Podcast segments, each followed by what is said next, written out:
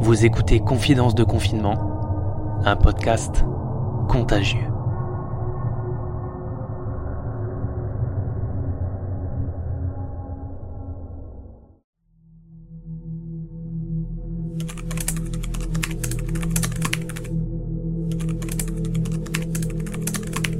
Pour être tout à fait sincère avec vous, j'ai longuement hésité avant de recommencer à écrire.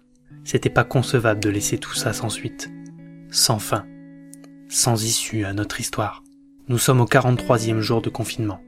On est le lundi 27 avril. Les jours sont passés et je me demande encore comment on a fait pour tenir jusque-là. C'est un véritable exploit qui a été réalisé par la planète entière.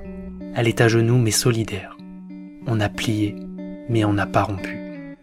Au contraire, tout un nouveau mode de vie s'est organisé où la solidarité, l'entraide et la proximité sont des valeurs essentielles. Bizarre que l'on se retourne sur ces valeurs lorsqu'on a perdu les choses essentielles alors que quand on les a facilement, on est en général beaucoup plus égoïste et individualiste.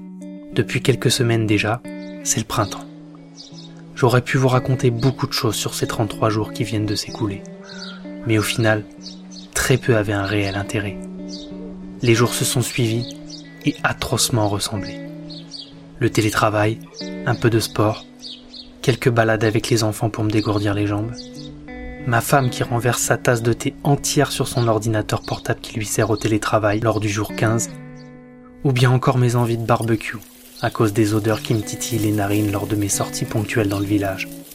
Dans tout ça, il y a eu quelques moments assez exquis, comme le fait d'avoir fait une belle coupe de cheveux à Henri le jour 14, d'avoir regardé ma femme faire des masques maison avec une grande application pour les gens du village ou des amis qui en avaient besoin. C'était toujours 22. Au jour 13, j'ai appris au garçon à faire un pogo pendant que maman était sortie. On s'est fait une belle récré rock et métal pendant un quart d'heure qui nous a bien défoulés. Tous ensemble, on a aussi découvert une jolie série de documentaires sur notre planète avec de magnifiques images mais qui nous permettent de nous rendre à l'évidence sur le fait qu'on la massacre complètement.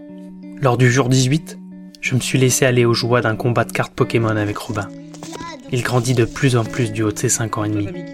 Le fait de passer du temps avec lui nous montre à quel point il avance. Et ça y est, il sait faire du vélo tout seul. C'était au jour 42.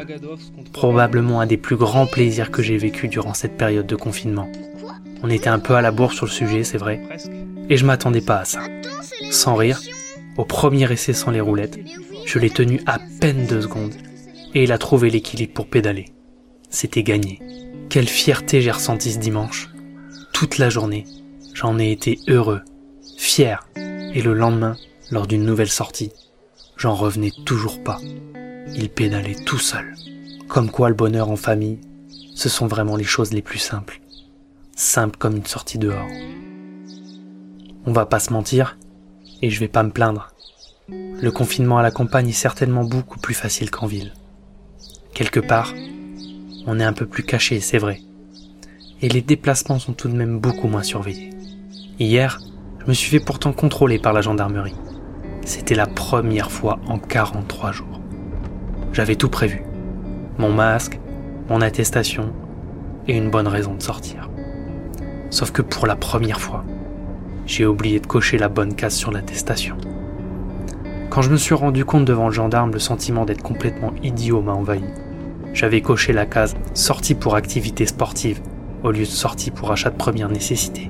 J'ai eu chaud et je me suis senti super mal à l'aise devant lui pendant un instant. Heureusement, je suis tombé devant le bon gars qui m'a demandé de circuler et de faire gaffe la prochaine fois.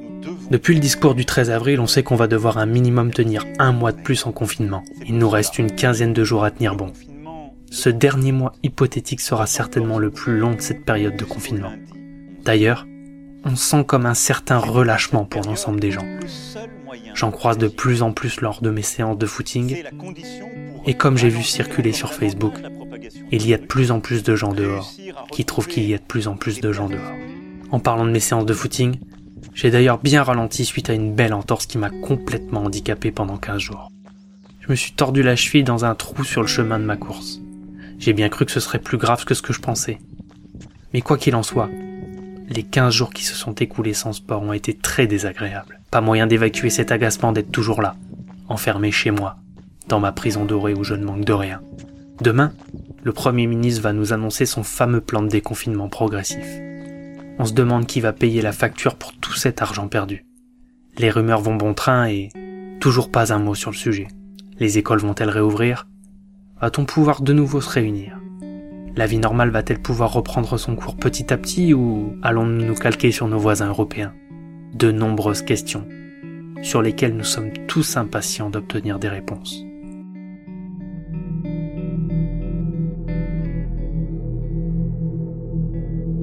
C'était Confidence de confinement, un podcast contagieux.